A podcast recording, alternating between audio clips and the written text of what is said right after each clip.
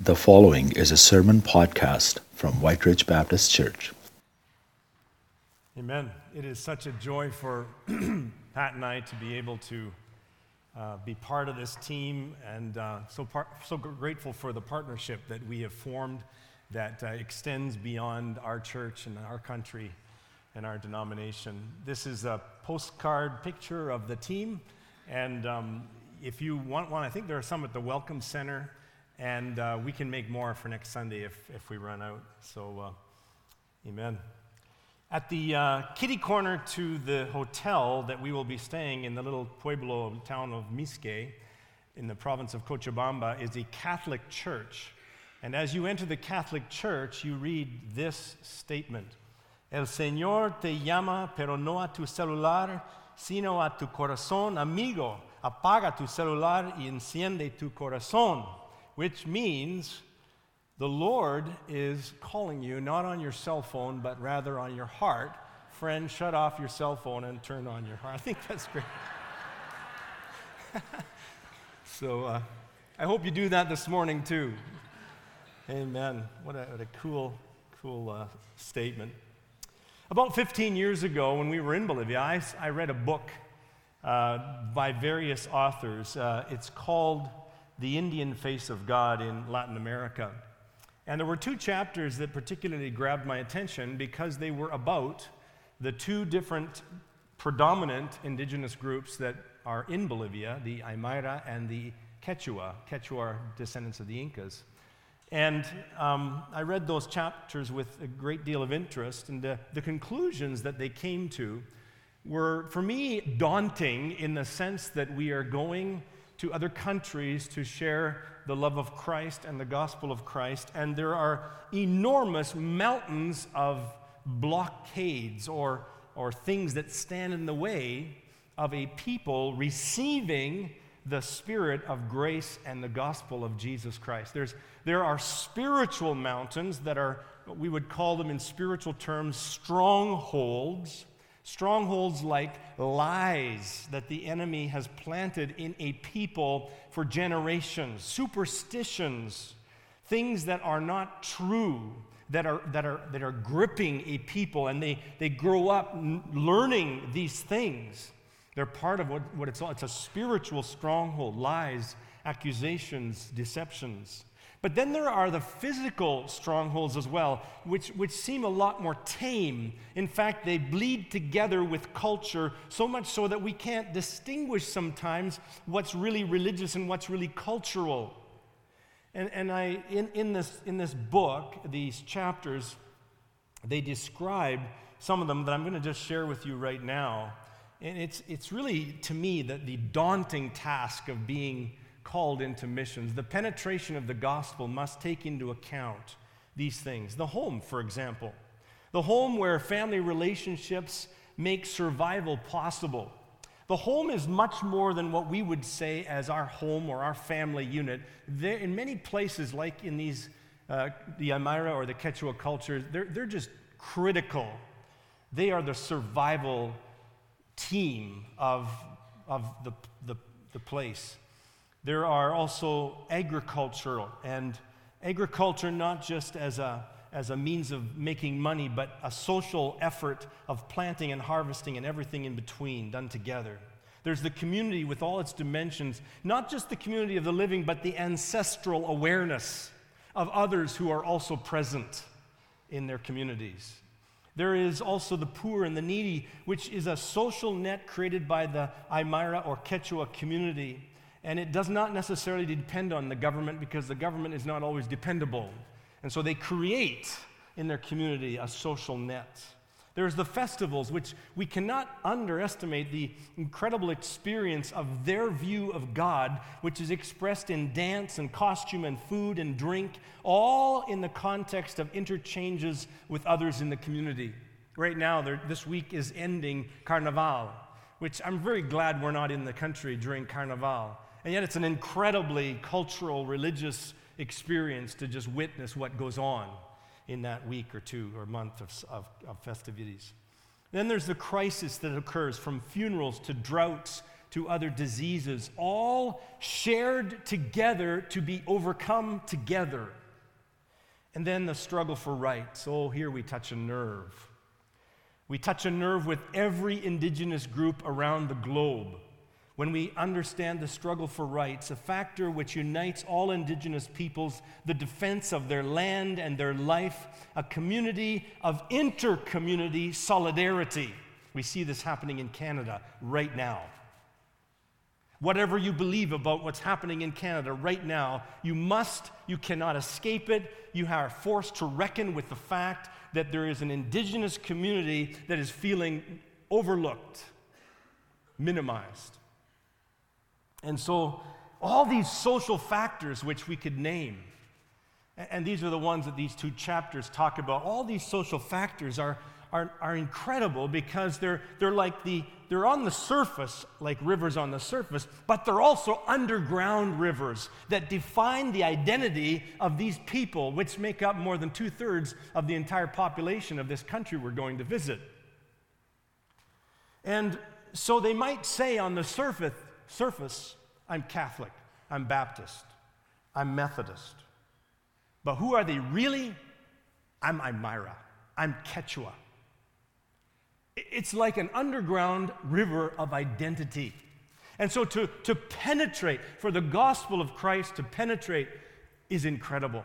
500 years ago, when the Catholic Church arrived in Latin America, they penetrated on the surface, and so they, they accepted a syncretized gospel where the Pachamama is offered to Mother Earth, where the witch doctor and the priest stand together on the steps of the temple or of the Catholic Church, and they, they both minister because they've got this syncretized view of God.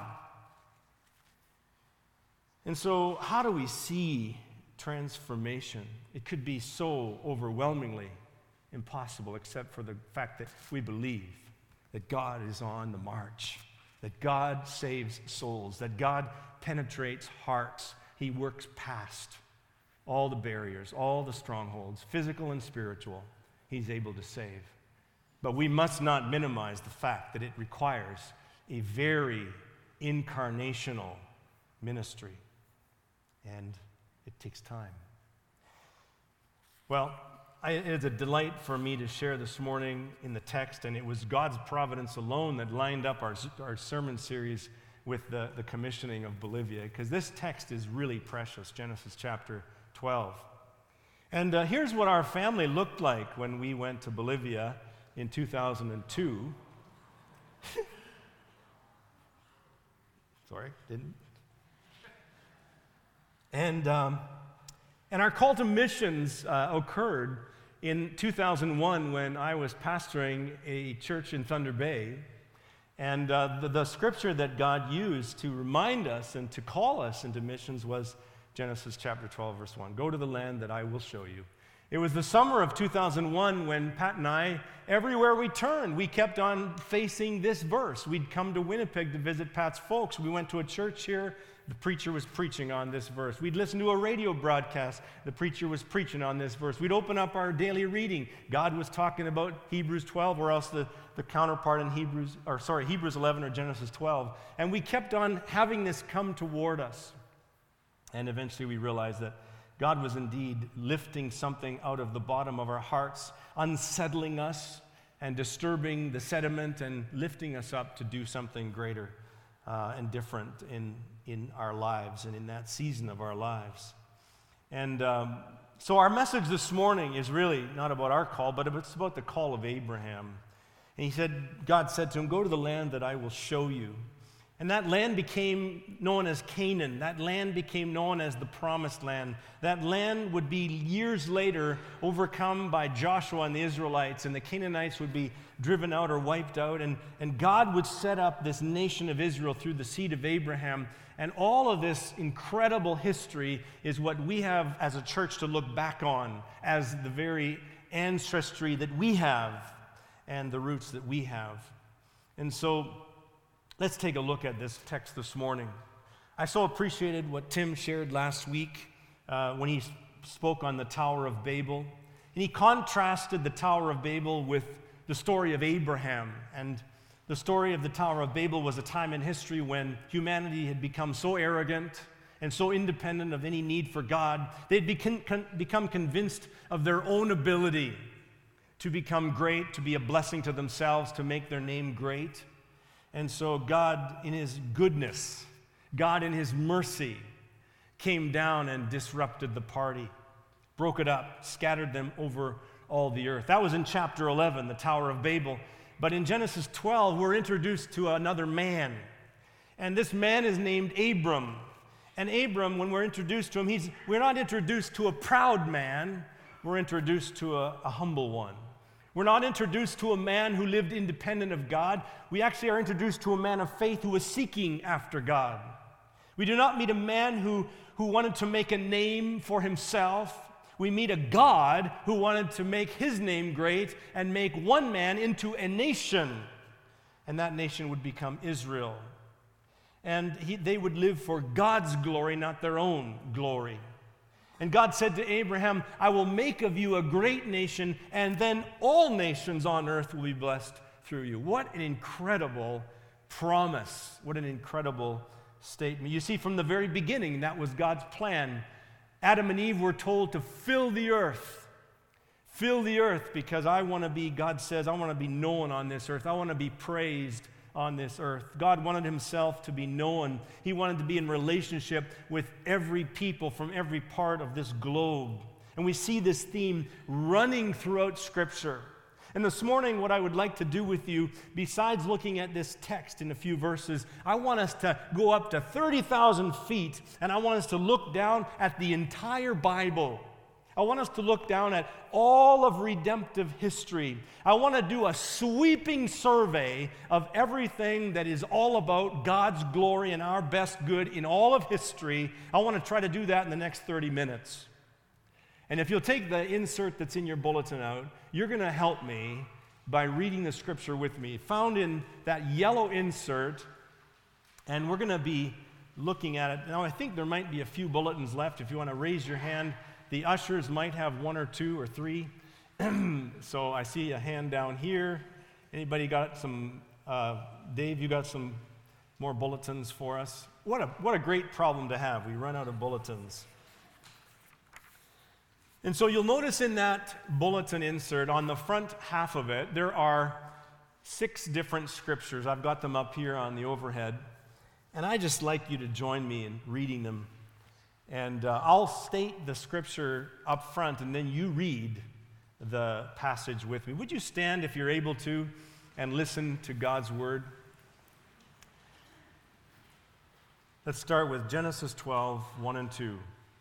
The Lord said to Abram, Go from your country and your kindred and your father's house to the land that I will show you. And I will make of you a great nation, and I will bless you and make your name great so that you will be a blessing. And from Psalm 67, 1 and 2 May God be gracious to us and bless us, and make his face to shine upon us, that your ways may be known on earth, your saving power among all nations. Habakkuk 2, 14. For the earth will be filled with the knowledge of the glory of the Lord as the waters cover the sea. Matthew 28, 19. Go therefore and make disciples of all nations, baptizing them in the name of the Father and of the Son and of the Holy Spirit, teaching them to obey all that I have commanded you. Acts 1, verse 8. But you will receive power when the Holy Spirit has come upon you, and you will be my witnesses in Jerusalem and in all Judea and Samaria and to the ends of the earth. Revelation 7, 9 and 10. I looked and behold, a great multitude that no one could number, from every nation, from all tribes and peoples and languages, standing before the throne and before the Lamb, clothed in white robes, with palm branches in their hands, and crying out with a loud voice Salvation belongs to our God, who sits on the throne, and to the Lamb. Let us pray. O God, our Father, as we as we humble ourselves and sit under these passages of Scripture, as we look at the broad, sweeping purpose of, of you in all of history, oh God as we think about this this morning. Give our puny minds understanding and our puny hearts much more passion. Lord, where, the smoldering wick of, of uh, light and passion for you is burning dim, Lord, would, you, would you enlighten it? Would you, would you fan it into flame, God, today? Holy Spirit of God, would you come down and take out the flatness of our spirits? And raise them up to the mountains, God, where we would be able to see the broad purposes that you have from the beginning to the very end, from Genesis to Revelation. Oh God, would you be pleased today to create that spark that needs to grow into a flame of white hot desire for your glory in this world? Help us as we look at it together in Jesus' name. Amen. You may be seated.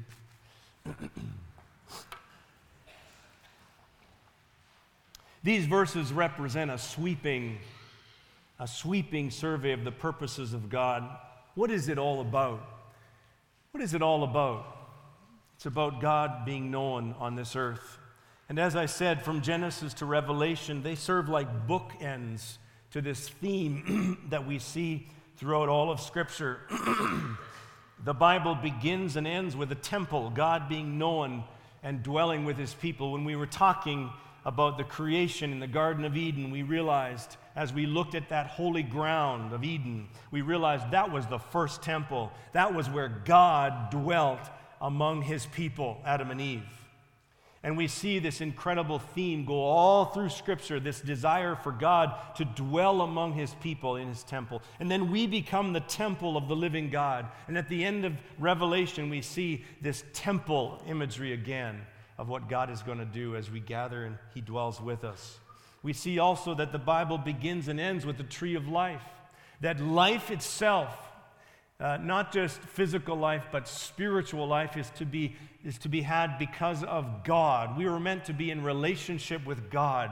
And so, from beginning to end, our life sustenance is to be drawn from God. We see it. And then, as well, the Bible begins and ends with a global call Fill the earth and subdue it, is told to Adam and Eve. And at the end, what do we see? We just read it. We see at the end of the age, people from every nation and tribe and family and language, all around the Lamb of God, Jesus Christ. That's what we're all driving. That's our destiny. We're all going to that place as the redeemed of the Lord in Jesus Christ. This is the broad scope of God's purposes, of God's heart. And a decisive point in time comes in all of biblical history in Genesis chapter 12 when we are introduced to this man called Abram. And God begins to show us again what God is about in that time. And so the root system of the church can be traced back to Abraham because God's promise was to make him into a great nation. In, in, the chapter we've read, in the verse, I will make you into a great nation, Genesis 12 and verse 1, we know that that nation became Israel, and the Messiah of Israel became Jesus Christ. We read in Galatians chapter 3, verse 16, the promises to spoken to Abraham and to his seed. The scripture does not say, and to his seeds, plural, meaning many people, but to your seed, meaning one person, Jesus Christ. Jesus Christ is the seed of Abraham. And in Jesus Christ, Jesus Christ, who is the seed of Abraham, is the church. In him, we are called together to be one people for his glory, the church made up of both Jews and Gentiles. Paul uses this word picture of the tree in Romans chapter 11 and verse 17. He says, And you, talking to us Gentiles, he says, And you, though a wild olive shoot, were grafted in. You were grafted in so that you can share also in the nourishing root of the olive tree. See, that's who we are. We were grafted into Israel. We were grafted in because of Jesus Christ's mercy, because of the promise of Abraham to Abraham to, to bless all nations. Israel didn't get it for most of their history. Israel didn't get it. They thought that they were the special privileged people, that it was for them. They didn't see their heart for the nations, the, God, the heart of God for the nations. And we have to see that in all of Scripture. Paul, again, preaching in Antioch in Acts chapter 13, he says, Brothers, children of Abraham, he's talking to the Jews. And then he says, And you God fearing Gentiles. He's talking to the whole crowd now in Antioch. And he says to them, It is to us, all of you, that this message of salvation has been given. The dividing wall of hostility has been torn down, and God has made one new people out of the two. That's what God says. And so we see the fulfillment of the covenant with Abraham in the book of Revelation. When people from every tribe and every language and nation are standing around the throne in heaven and they're worshiping Jesus Christ, the Lamb of God. We see it in Revelation over and over again. John is given the vision of these pictures that are to come. I love it in Revelation 5 9. He says, You are worthy to take the scroll and to open its seals because you were slain, and with your blood you purchased men for God. From where? From every tribe and language and people and nation. Everybody that is ever going to be in eternity in intimacy with God the Father is coming through the gate of Jesus Christ, and they're from all the globe and all of history. God is going to be glorified. So we see a grand reversal take place. The people that are scattered are now being brought back together. In fact, it's interesting that in the New Testament, the word church, ecclesia, is this idea of being called out called out ones. You're called out of darkness into light. You're called out of sin into righteousness. You're called uh, from a, a, futile way of living into a purposeful lay, way of living. We're the called out ones. We're the church of Jesus Christ. A Cuban born theologian by the name of Justo Gonzalez says this. He says, Worship is also an act of rehearsal, it is an anticipation of things to come. It is the moment at which we are reminded that our lives and our world have a goal, and that this goal is that day when every nation and tribe and people and language will worship God and the Lamb. And then, oh, who could say it better than John Piper?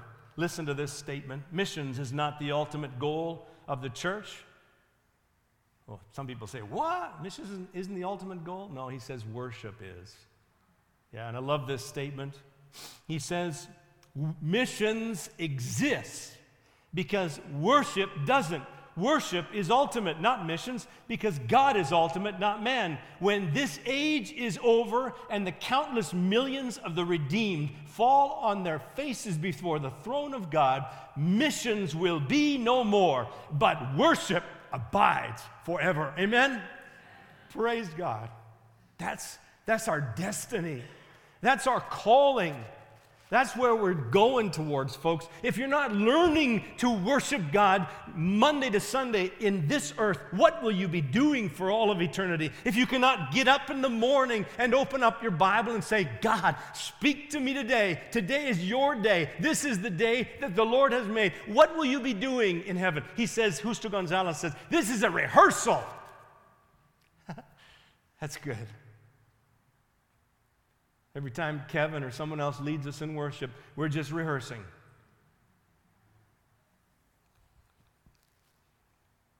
And so I want you to see God's purposes. I want you to see this morning that God's purposes for Abraham are God's purposes for you. That's what I want you to see. And God, in a, in a, in a nutshell, God says, You are, I'm going to bless you, Abraham, and you're going to be a blessing. That's the shape of all theology, folks. It's all like this. The whole Bible summed up with two arrows. All of redemptive history summed up with two arrows. You will be a blessing because you have been blessed. God says, I'm going to bless you, and it's not just to hang on to that blessing for yourself. No, He says, I want to make you a blessing. That's the call of Abraham. And that's the purpose of your life as well. So let's unpack that. Let's think that through. Think, first of all, of how Scripture throbs with this picture. Scripture bleeds this, this picture of the two arrows, blessed in order to be a blessing, the vertical and the horizontal meeting up.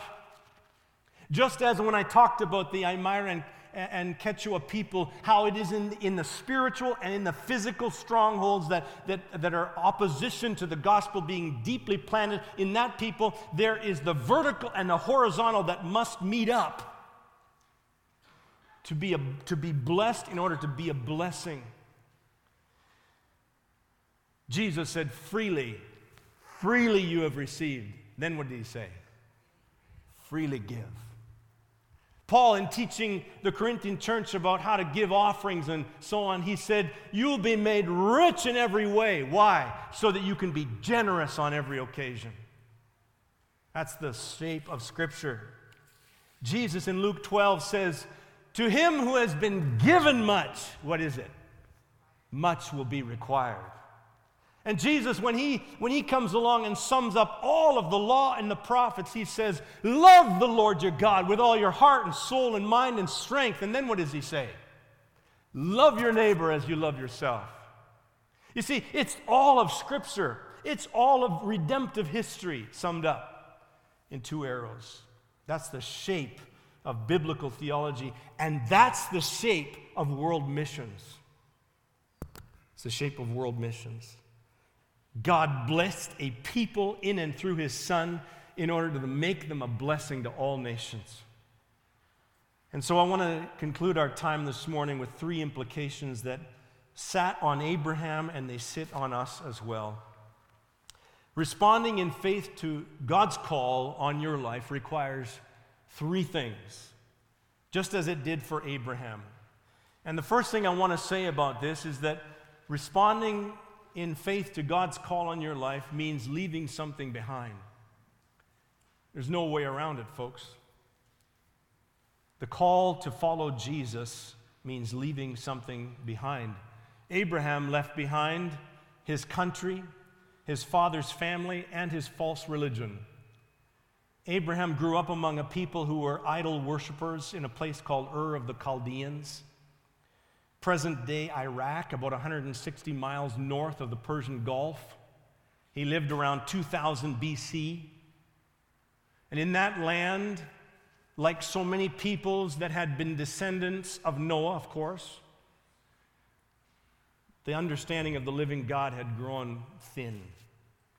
And like so many ancient tribal peoples, they had started to worship the moon and the sun instead of the creators, the creator of the moon and the sun. That's likely what Abraham was doing. In Joshua chapter 24, verse 2, as he looks back, and he was a lot closer to the scene than we are, so I think we can take his word for it. He's talking about the father of Abraham, whose name was Terah, and he said that he served other gods. so we know that Abraham wasn't really understanding God until God revealed himself to Abram. Abraham was told to leave it all behind and to follow the true and living God, and he did. He got up and left, and he followed the Lord. He, le- he left behind his father, his father's uh, family, his, his uh, father's religion, his own country, because God is a jealous God. He's not going to share his glory with other gods. And Abraham, of course, marks the, the beginning, a new beginning again, just as we saw after Adam with Noah, and then perhaps there was a kind of a new beginning at the Tower of Babel. But here we see another new beginning as the history of the church is traced back to Abram. And Abram is like us. He, God asks each of us as well to leave something behind. Not just when we come to be a follower of Jesus, but every day of our lives? What is it? As we do heart inventory of the toys of our hearts, of the things that are like heart's affections, what is it that God says to you every day? Well, what is it that you need to leave behind? What is it that you need to offer up and say, Lord, if, if this isn't something you want to be part of my life, I'm willing to put it on the altar. That's the kind of open relationship of faith and trust that we ought to have with God. Jesus was clear that when a anyone comes to him, unless a grain of wheat falls to the ground and dies, it abides alone. But if it dies, it bears much fruit. We have to leave something behind. I remember when I was in high school, it, it meant leaving behind some friends. I had a, a special best friend named Tim. I, I knew that, that we had to go separate paths. I knew that as well at that time in my life that probably I had to leave behind some kind of popularity or being liked. I remember God giving me the grace to do that. And today, even now, I know that there are times when God just knocks on my heart's door and says, You need to leave that behind. What is it that He might be saying to you today? Then, as well, responding in faith to God's call on your life brings greater blessing than you could ever achieve for yourself. You need to be convinced of that. You need to be convinced that responding to faith and following obediently to God is going to bring greater blessing than any kind of plan for your life that you could make. Do you remember the Tower of Babel? They sought to be a blessing to themselves. They said to each other, Come, let us build ourselves a city and a tower, its tops in the heavens, and let us make a name for ourselves. And God confounded that. And as sinful humans, we have somehow been hardwired to, to want to do the same. We, we are hardwired to be in control, to make our own blessings, to be independent, autonomous, to not trust that God has our best interests in mind. That was the lie that Adam and Eve believed from the serpent in, this, in, in the garden. God's holding out on you. You can't trust him. You need to see what this fruit tastes like of this tree called the knowledge of good and evil. It is only by faith that you'll ever learn that God's plan is better than your best laid plans. So God can make more of your life. More blessing can come in your life in the dry places and in the hard places with God than could be in the prosperous places and the easy places with yourself. We were reminded of that yesterday in this room when we met for the men's breakfast, and Sean Major shared with the men of the church on a theme called Living on the Sidelines. And uh, it was a brilliant moment that came in Sean's life, and he shared it with us. It was the highlight of the morning for me. When Sean shared with us that all of a sudden one day a voice came to him that said, Who said you're living on the sidelines? I love that. Who said that you're living on the sidelines? It was at a time in Sean's life when, when he was feeling like that wasn't what God had called him to be and do. He was working a job he didn't think he was meant to be doing. He thought that God had other plans for his life. And yet, looking back, he could tell us, he told us a story of just how incredibly fruitful his ministry was in that sideline job that God had for him. See, that's God's way so often, isn't it? Abraham's life accounted for so much because God blessed him in order to be a blessing. What would have become of Abram's life if he'd have said no? And so, how about you this morning? Are you willing to give God a chance to bless you and to make your life a blessing? Have you been holding off? Have you been resistant to letting Him really have control in your life? Do you feel like you're on the sidelines? Think of how long Abram waited to see the fulfillment of God's promise. He really was testing him in his faith. Finally, I want to share with you that responding in faith to God's call on your life makes your life a blessing to others, and especially those different than you. I want to underline this.